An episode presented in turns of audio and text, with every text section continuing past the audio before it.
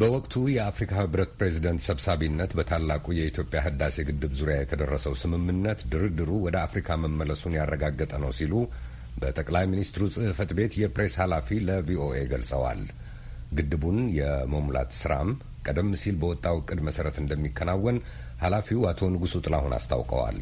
መለስካቸው አማሃ ዝርዝር አለው። ባለፈው ሳምንት መጨረሻ በወቅቱ የአፍሪካ ህብረት ፕሬዚዳንትና የደቡብ አፍሪካ ፕሬዚዳንት ሴሪል ራማፎዛ ሰብሳቢነት በታላቁ የኢትዮጵያ ህዳሴ ግድብ ዙሪያ በሱዳን በግብፅና በኢትዮጵያ መካከል የተደረገው ስምምነት ድርድሩ ወደ አፍሪካና አፍሪካውያን መመለሱን ያረጋገጠ ነው ሲሉ በጠቅላይ ሚኒስትር ጽህፈት ቤት የፕሬስ ሴክሬታሪያት ጽህፈት ቤት ኃላፊ አቶ ንጉሱ ጥላሁን በተለይ ለቪኦኤ አስታወቁ። የአፍሪካ ህብረት ጉባኤ ጽህፈት ቤት ያካሄደው ይህ ልዩ ስብሰባ ዋነኛ መገለጫው አፍሪካውያን የራሳችንን ጉዳይ በራሳችን እንፈታለን የሚል መልእክት ያስተላለፈ ነው ሲሉም ተናግረዋል። የሶስቱ ተደራዳሪ አገሮች ማለትም የኢትዮጵያ የግብፅና የሱዳን መሪዎች በስብሰባው ላይ ያሰሟቸው ንግግሮች ትኩረትም ይህንን የሚያስረዳ እንደሆነ ነው ኃላፊው የሚናገሩት። የመጀመሪያው ነገር አጀንዳውን ወደ አፍሪካ መመለስ ከሚለው ጋር የሚያያዘው እና የዚህ ማሳያው የናይልና የግድቡ ጉዳይ የአፍሪካ ጉዳይ ስለመሆኑ በዚህ የአፍሪካ ጉዳይ ላይ የሚነሱ ማናቸውም ክርክሮች፣ ድርድሮች፣ ውይይቶች የሚገጥሙ ችግሮችም የመፍትሄ አቅጣጫዎቻቸው የሚመነጩት ከአፍሪካ መሆኑ ድርድሩ ከሚቀጥሉት ጊዜያትም እንደዚሁ በሁለት ሳምንታት ባጠረ ጊዜ እጅግ ከተንዛዛ በሁለት ሳምንታት እንዲያልቅና እንዲጠናቀቅ ስምምነት የተደረሰበት ነው። በዚህም የአፍሪካ ሕብረት ጉዳዩን ማየት መጀመሩን ለተባበሩት መንግስታት የጸጥታው ምክር ቤት እንዲገለጽ ምክንያቱም ጉዳዩ ወደዛ ድረስ እንዲሄድ የነበረውን እንቅስቃሴ ማንም ስለሚገነዘብ ማለት ነው።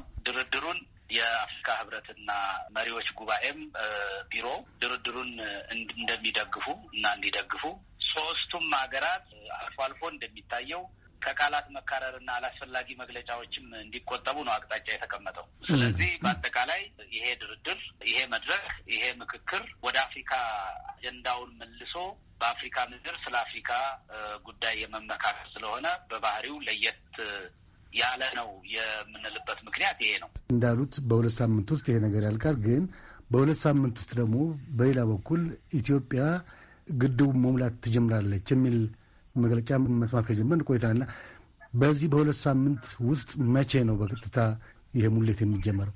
በተከታታይ ሲገለጽ እንደነበረው በዚህ ወር ማጠናቀቂያና በሚቀጥለው ወር መጀመሪያ አካባቢ በትክክለኛውን ቀን በዚህ ቀን ፈጥኖና ዘግይቶ ውሃው ሊሞላ ይችላል የሚለውን የቴክኒክ ባለሙያዎችና በተጨባጭ በስራው ላይ ያሉት ሰዎች በቀጥታም ይሄንን ስራ በየዕለቱ መረጃ እየተቀባበሉ የሚመሩት አመራሮች ቴክኒካዊ ሙያቸውንም ጨምረው የሚሰጡት መረጃ እንደተጠበቀ ሆኖ በኢትዮጵያ ደረጃ በመንግስት ደረጃ ባስቀመጥነው የጊዜ ገደብ ሙሌቱን እናከናውናለን።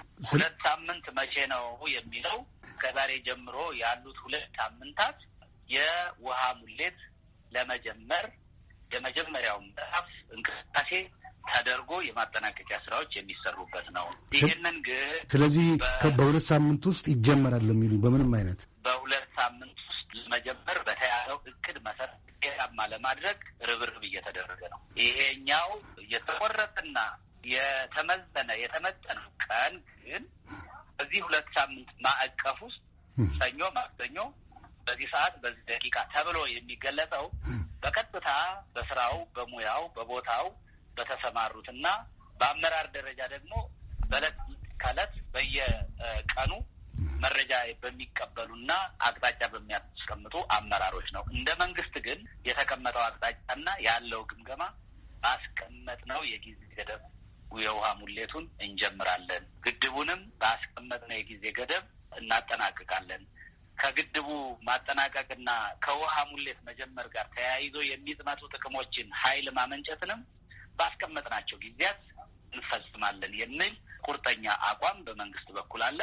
ይሄ በማንኛውም ሁኔታ ሊወሰን የሚችለው በእኛው በኢትዮጵያውያን ነው። በዚህ ማዕቀፍ ውስጥ ሆኖ ግን ከማንኛውም አቅጣጫ ድርድር እያደረጉ በድርድር በምክክር ችግሮችን እየፈቱ የመሄድ አቅጣጫችንን እንቀጥልበታለን። ኢትዮጵያ ምን ጊዜም ቢሆን ለድርድርና ለምክክር በሯን ከፍታ እጇን ዘርግታ የምትንቀሳቀስ አገር እንደመሆኗ ማለት ነው። ግን ከወደ ካይሮ የሚሰማው ዜና ደግሞ ኢትዮጵያ ግድቡን የመሙላት እቅዷን በተለይ ይህ አራት ነጥብ አምስት ቢሊዮን ኪዩቢክ ሜትሩ የመጀመሪያው ሙሌት ማለት ይሄ ድርድር እስኪያበቃ ድረስ አራዝመዋለች የሚል ነገር አለ። ይህ ሀሰት ነው ማለት ነው። ከምክክሩ አንዱ ጭብጥ ሶስቱም ሀገራት ከቃላት መካረርና አላስፈላጊ መግለጫዎች ለህብረተሰቡ ለሚዲያዎች ከመስጠት እንዲቆጠቡ አቅጣጫ ተቀምጧል ነው የሚለው። ስለዚህ የተቀመጠው አቅጣጫ ቅድም ከላይ የገለጽኳቸው ሆኖ ማንም ይሁን ማን ለህብረተሰቡ ለዓለም ማህበረሰብም ለየሀገሩ ህብረተሰብም እና ህዝብም ቢሆን አንደኛ አላስፈላጊ መግለጫ መስጠት እንደማይገባ፣ ሁለተኛ ከንግግርና ከግንኙነት አኳያ ሲመዘን የተካረሩ ቃላት ከመወራወር መቆጠብ እንዲኖር አቅጣጫ ተቀምጧል። ስለዚህ በእኛ በኩል በጣም በትዕግስት በትህትና እና በአግባቡ ከግብፅ ወንድሞቻችን ጋር ከግብፅ ህዝብ ጋርም ከሱዳንም እንደዚሁ የምንለዋወጣቸው ቃላት የለዘቡ ትብብርና አጋርነትን የሚያጠናክሩ ከዛ ባሻገር ደግሞ አላስፈላጊ መግለጫዎችን ከመስጠት የምንቆጠብና ይህንኑ የሚያጠናክር እንቅስቃሴ ውስጥ ነው የምንገኘው። ማዕቀፍ ውስጥና በተደረገው ክርክር ምክክር ማዕቀፍ ውስጥ ተቀምጠናል። ሌሎች ግን የሚሰጡት እንዲህ አይነት መግለጫዎች ምናልባትም ያንን መጣስ ካልሆነ በስተቀር በኢትዮጵያ በኩል እንዲህ አይነት ስምምነት አልተደረገም። ምክንያቱ ድርድሩ በሚቀጥልበት አግባብ እና ይሄንን በምናይበት ጉዳይ ላይ ምክክር ተደርጓል። በዚህ ምክክር ውስጥ ትልቁ ነገር ቅድም እንደገለጽኩት አጀንዳው የአፍሪካ አጀንዳ ስለሆነ ወደ አፍሪካ መልሶ በወንድማማች የአፍሪካ ሕዝቦች እና መሪዎች መካከል የሚደረግ ድርድር ነው። ይሄንን ትልቁን ስኬት ወስደን ስኬታማ ድርድርና ምክክር አድርገን የሁላችንንም ጥቅም የሚያረጋግጥ መልኩ የመፍታት አቅጣጫ ነው። ከዛ ባሻገር ግን መሙላት አለመሙላት እና ይሄንን የማስጠን የማዘግየት አጀንዳ ሆኖ ወጥቶ አንዱ ተቀባይ ሌላኛው ሰጪ የሆነበት አይደለም። የተደረገውን አጠቃላይ ውይይት በተገለጸው መሰረት ማለት ነው። እንግዲህ ይሄ ጉዳይ ከዚህ በኋላ ወደ ተባበሩት መንግስታት ድርጅትም ሆነ ወደ ዩናይትድ ስቴትስ ዋሽንግተን አይሄድም ማለት ነው። አንደኛው የተቀመጠው አቅጣጫ እንደዚሁ አፍሪካ ህብረት ጉዳዩን ማየት መጀመሩን ለተባበሩት መንግስታት የጸጥታው ምክር ቤት መግለጽ ነው። ይሄ እኛው በቤታችን እዚሁ ጉዳዩን እንጨርሰዋለን። ስለዚህ ይሄ ይታወቅ የሚል መግለጫ እንዲሰጥ ስምምነት ተደርሷል።